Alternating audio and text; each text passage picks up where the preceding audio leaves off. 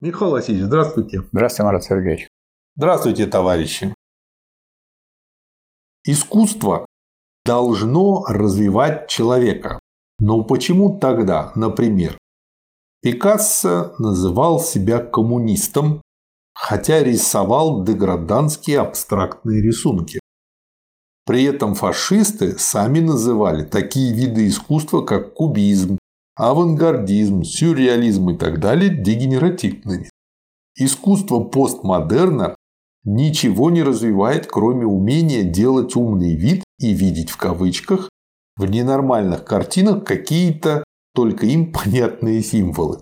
Или все это специальный хитрый план, чтобы сделать вид, будто современное искусство против фашизма, хотя на самом деле оно только размывает понятия и портит вкус людям. Я не очень понимаю, почему вы это называете современным искусством. Это одна из ветвей, отрицательная ветвь современного искусства. В современном искусстве нет ничего положительного. А, ну он как раз и говорит, что это такой хитрый план. Ну, план, но почему-то он говорит, как будто это именно это только и есть современное искусство. Современное искусство никак не сводится к тому, что вот здесь перечислено. Это отрицательная сторона. Отрицательная сторона есть во всем. И у человека у каждого есть отрицательная сторона. Но никто не мешает вам, так сказать, свою отрицательную сторону выдавать за положительную. То, что у меня ничего не получается сделать с чем-нибудь, я скажу, это у меня новый совершенно продукт. Потому что никто и такого не видывал. И так далее. То есть э, выдавать карася за порося э, искусство может, там нет запрета. Да. И называть это искусством. Потому что искусство, вообще говоря, это движение, хоть, э, связанное, связанное с развитием человеческого духа, а не с его деградацией. Поэтому это такая, такой момент в искусстве, который является отрицательным. Это не должно нас удивлять. Ну и получается, что вот а как человеку проверить, вот то, что ему явили, это искусство или это подделка под искусство? Для того, чтобы, для того, чтобы узнать, надо так сказать, сначала усвоить вершина искусства. Конечно, вершина искусства, если вы берете балет, так идите смотреть балет, а не какие-то, так сказать, дикие пляски. Если вы хотите взять пение, то послушайте, пожалуйста, оперное пение, потому что люди этому годами учатся, не меньше пяти лет. То есть один из признаков то, что этому нужно довольно долго учить. Да, так это, то есть это вершина. А если вы просто любой крик э, или любую мазню будете называть искусством, то это такой прием. Я вот не, не художник, но, взять вот краску и чего-то, чего-то намазать могу. Михаил Васильевич, ну а вот, например, вот э, вам показывают две, как бы два произведения искусства. Ну, да. допустим, там Мадонна Рафаэля и какашки великого художника, который он законсервировал 80 лет назад, да. в консервы разложил и теперь их продают по миллиону долларов. Вот э, как э, можно понять, что вот эти консервы – это не искусство? Ну, надо понять, э, сказать, если вы под искусством понимаете, что это выражение человеческого духа. А это не человеческий дух, а вонь. Ну что ж тут понимать, тут понятно. Хорошо. Это а вот... Вершина человеческого духа. То есть человек, человек в образах отразил свои величайшие достижения в духовной форме. А если вы, так сказать, отрицание этих духовных достижений пытаетесь выдать за достижения, это все равно, что ущелье выдавать за горы. Можно сказать так, это по сути дела хайп, который маскируется под да, искусство. конечно. Если использовать современный термин. Да. А вот как вот человеку научиться отличать хайп от искусства? Я думаю, если он э, сказать, не приобщен к великому искусству, то ему это не отличить. Поэтому надо видеть великих певцов, великих художников, великих композиторов, знать их произведения. То есть то, что является вечным и признано человечеством давно. А если, человек, этого, а если человек хочет просто сидеть и вот различать, ну, он может назвать искусством все, что угодно. знаете, мне какая аналогия пришла? В советское время продавались очень жутко выглядящие курицы такие длинные, ощипанные уже с длинными худыми ногами, вот, э, крыльями, иногда с головами. Вот, да. В общем, такой вид ужасный. Но Несмотря на то, что это была фабричная курица, из нее был очень ароматный суп с хорошим бульоном, лапша очень неплохая.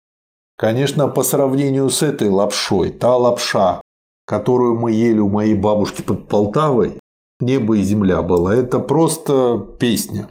Но на что я обратил внимание, что уже примерно лет, вот как перестали таких курей продавать, которые все-таки, видимо, выращивались с соблюдением э, каких-то требований, которые ограничивали от воровства, там, от того, чтобы побыстрее напичкать мясом все это дело. Ну, то есть не, не из денег, а из пользы все-таки выращивались по каким-то ГОСТам еще в СССР то современная курица, она гораздо мясистее, выглядит она красивее, но вот моя мама хороший образ э, придумала для этого. В советское время периодически как бы хозяйки варили кухонные тряпки, чтобы продезинфицировать. И вот запах стоял соответствующий. Вот сейчас очень часто курица пахнет таким же макаром. Ну, вы, наверное, знаете, что современное производство куриного мяса состоит в том, чтобы держать курицу в клетке. Ее э, кормят тем, что дает быстрый прирост мяса. Да. То есть э, заботиться о чем? О том, чтобы получить а большее количество и денег побыстрее. получить прибыль. Поэтому то, что какой-то для ограничением для этой прибыли является то, чтобы какое-то мясо должно быть, обязательно какой-то дух хоть должен быть куриный. Курица должна курица и пахнуть, не более. Усилители да. вкуса. Да. И, и вот поэтому все приправы, что продаются, ты можешь обычную воду из-под крана заправить, и у тебя уже будет пахнущий бульон. А мама удивлялась одно время, почему вот вегета такая приправа, а там сплошь усилители вкуса торчат. Да, но я к чему веду? Я-то в детстве ел и советскую курицу, и советскую деревенскую курицу. Поэтому, когда мне сейчас приносят, говорят, вот деревенская курочка, пробую, не то. Мы перепробовали все возможные варианты на всех рынках. Везде, где говорили, вот тут фермер, он честный, он порядочный, вот он... А, мы еще кошерных куриц попробовали. От, э, есть тут, значит, такое место, где вроде бы все вот кошерно делают. То же самое, та же самая фигня. Но из-за того, что мы пробовали классику, нас на Микине не проведешь. Вот то же самое и здесь. Если начинать изучать искусство с того, что признано классическими, чтобы вот уж да. точно как бы наработать, вот нанюхать этот вкус, а вот, то тогда потом вы сможете достаточно легко. Вам просто э, ваша эмоция будет давать обратную связь. Пахнет или не пахнет. А классическое – это то, что неприходящее. Вот да. надо начинать с неприходящего, то есть то, что свою уже ценность доказало и признано обществом и давно. Поэтому если вы с этого начинаете, то, то вы можете различить тогда и в искусстве, и в других сказать, сферах жизни.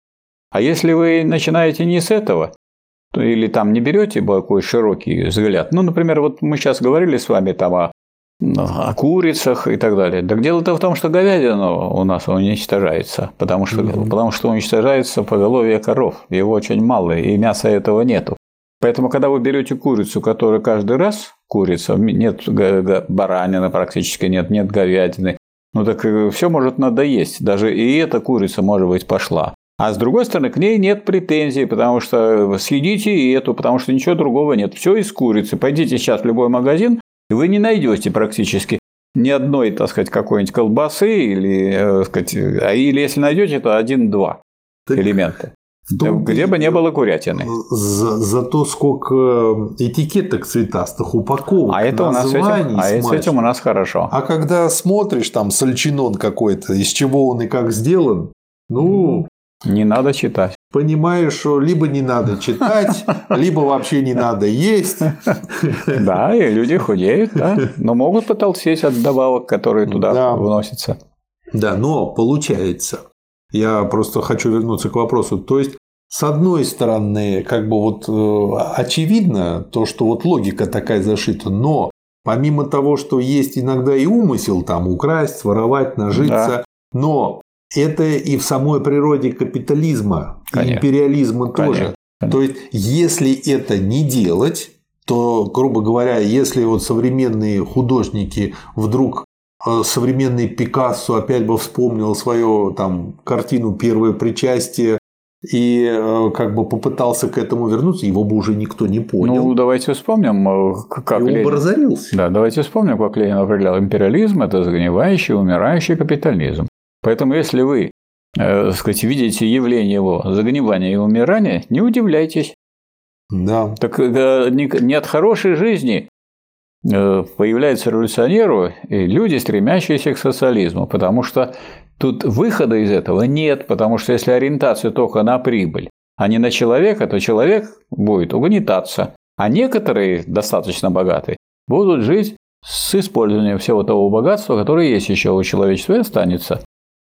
Ну, в общем-то, как я понимаю, постепенно э, империализм идет к тому, что даже самые богатые люди будут за бешеные деньги покупать обычный чистый воздух. Это вам они бешеные. Чистую а, воду. Это вам они бешеные, а им они не бешеные. Потому что они у нас уже при коммунизме. Оказывается, в ком- при коммунизме в коммунизм уже некоторые зашли. Да, но просто я к чему веду, что получается, что настолько загадим все, Да. что за Мы не загадим, это не мы, это они. какие-то бешеные деньги они будут приобретать то, что было доступно всем Да. когда-то. Совершенно верно. И я думаю, именно это и приведет многих разумных капитализмах к тому, чем им нужно заняться. Не приведет. Как показывает Думаете, история нет? капитализма, погоня за прибылью, она не может привести к этому. Она за, А если мы будем убеждать не только добрым словом, но еще и держа в руке автомат Калашникова, Это когда у вас будет государство держать в руке необходимое количество вооружений для того, чтобы осуществлять волю пролетариата от рабочего класса, тогда да, будет все. И то еще будет, если вы скажете, что при социализме не будет противоречий и не будет попыток дать обществу Вот, поменьше и вот, похуже, а взять у него побольше, а об этом Ленин говорил. Сколько мы таких видели, и сколько мы уже их пригвоздили к, позор- к позорному столбу, и с этим надо бороться. То есть нам еще и при социализме, и в переходный период, и при социализме с этим придется бороться. А уж при империализме это разгул.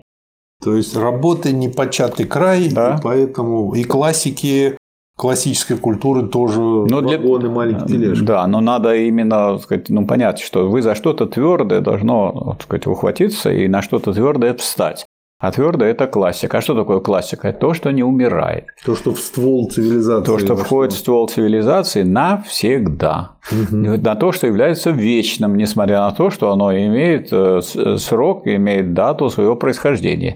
Но оно не имеет даты своей смерти. Бессмертное искусство, бессмертная литература, бессмертная философия, бессмертная политэкономия и так далее. Вот почему люди, которые экономят время, им некогда заниматься чтением всякой ерунды. Они э, берут богатство человеческого духа и с помощью них себя возвышают, к чему мы всех и призываем. Ну, я думаю, и в классике можно найти произведения практически на любой вкус. Конечно. Надо просто их поискать. Если вкус окончательно не испорчен. Ну, можно пойти в библиотеку, поспрашать, по- посоветоваться с библиотекарями. Библиотеки работают с 12 начитанные. часов до 8, до, до, до 8 вечера. Первая смена не может у них туда ходить, вторая тоже не может. А я, я помню время, когда публичка открывалась в 10 утра. Ты пришел там и целый день там находишься там, в субботу. Михаил Васильевич, ну тогда придется пользоваться методом барона Мюнхгаузена. Брать тебя за шкирятник и волочь. Да, другого способа нет. По Надо крайней себя мере, поднимать. поначалу. Но Бенхаузен думал, что это вот так просто поднимать. А на самом деле надо внутри поднимать дух.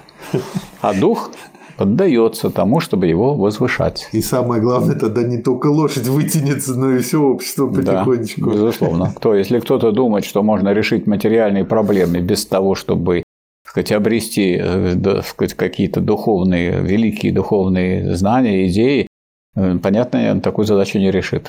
Да. Напрямую они не решаются. То есть для этого нужно знание, для этого нужно, чтобы была партия, для этого нужно, чтобы были профсоюзы, для этого нужно, чтобы была классовая борьба. А если, так сказать, все ждут, а когда изменится, что изменится? А изменится к худшему. Но первый шаг – это начать изучать Да, конечно, теорию. конечно. Как-то начать э, разбираться с этим. И Да. дальше по... Ну, что Необходимый самое шаг. Интересное, ведь э, опять же вот тут э, общественная сущность человека раскрывается, что лучше всего изучать не одному. Пускай поначалу вот можно задать вам вопрос, да, получите ответ, но по мере того, как человек погружается в тему, у него новые связи нарабатываются, новые контакты, единомышленники среди тех, кто недалеко от него находится. Так может кружок образоваться, и вот постепенно это вырастает в движение. Но это вырастает ну, это... в то, что есть в бурж... ну, потому что буржуазное общество готовит своего могильщика, надо в этом участвовать. Ну, конечно, как бы у, у папы с мамой всегда есть дети, которые потом прокутят весь капитал к ядреной какой бы он ни был. Да, так что, безусловно, безусловно, надо искать коллег, тех, кто тоже идет по этой дороге. И для этого нужна организация. Организация. Если, так сказать, как э, писали классики, с организацией рабочий класс все. Без организации он ничто. Вот, скажем, в науке, в идее, в культуре один, ученый один. А художник может что-то написать или нарисовать и сделать какой-то большой шаг вперед. В жизни, ну, в текущей общественной жизни, если не будет общественной организации, особенно это касается угнетенного класса, он ничего невозможно сделать. Не могу согласиться с вами, Михаил Васильевич. Сейчас для того, чтобы ученый э, продвинулся вперед, ему нужно ставить сложные эксперименты. А для этого нужна материальная база. Значит, уже один не Значит, получается. и ученым даже стало плохо жить. Ну, не, уже с каждым годом уже э, любой человек, любой профессии понимает, насколько он зависит от других. Вот сейчас какие-то санкции против нас вели. Советский Союз всегда был под санкциями. Конечно. Конечно, мы были на самообеспечении, и у нас была развитая промышленность, не так, как сейчас, когда мы даже гвозди в Китае закупаем. Но с другой стороны, это о чем говорит? О том, насколько мир теперь связан в единое да. целое. И что получается вот эта борьба санкций всегда обоюдоострое оружие. Также лупят и по тем, кто ввел. А, но для нас-то что важно? Это означает, что нельзя книгу выпустить, э, потому что бумаги нету. Элементарные вещи. Половины лекарств сейчас нету в аптеках. Даже тех, которые мы вроде бы сами выпускаем, Бумаги. потому что материал опять же где-то закупается. Бумаги нету в стране, где больше всего лесов. Да. Да, но это мы талантливые люди, я всегда говорил. Вот. Поэтому получается, что сейчас, грубо говоря, сантехник не может там быть вполне сантехником, потому что он все, что покупает, половина делается не у нас в стране. То есть на него работают пролетарии со всего мира получается. И, и тогда э, как можно уже... Сейчас даже интеллигенция, на мой взгляд, перестает быть интеллигенцией, а наоборот опускается все ближе и ближе к пролетариям. Часть часть интелли... а если интеллигенция э, э, поднимается все выше и выше, она сближается с пролетариатом. А сказать, по уровню жизни, может, по уровню потребления. По уровню жизни да. опускается, да. да. А по, по своему а, а по жизни, праву. А да. по жизни поднимается с точки зрения духа и Конечно. своей функции, которую так, должна выполнять. Так интеллигенция – это жизнь духа, выраженная в людях. А вот другая часть интеллигенции, которая брюхом поднимается, а, а духом не, опускается. А это не интеллигенты. Она уже как бы это буржуазия. Не, это не интеллигенты, да. Это люди, как черви в духовной сфере, тоже существуют.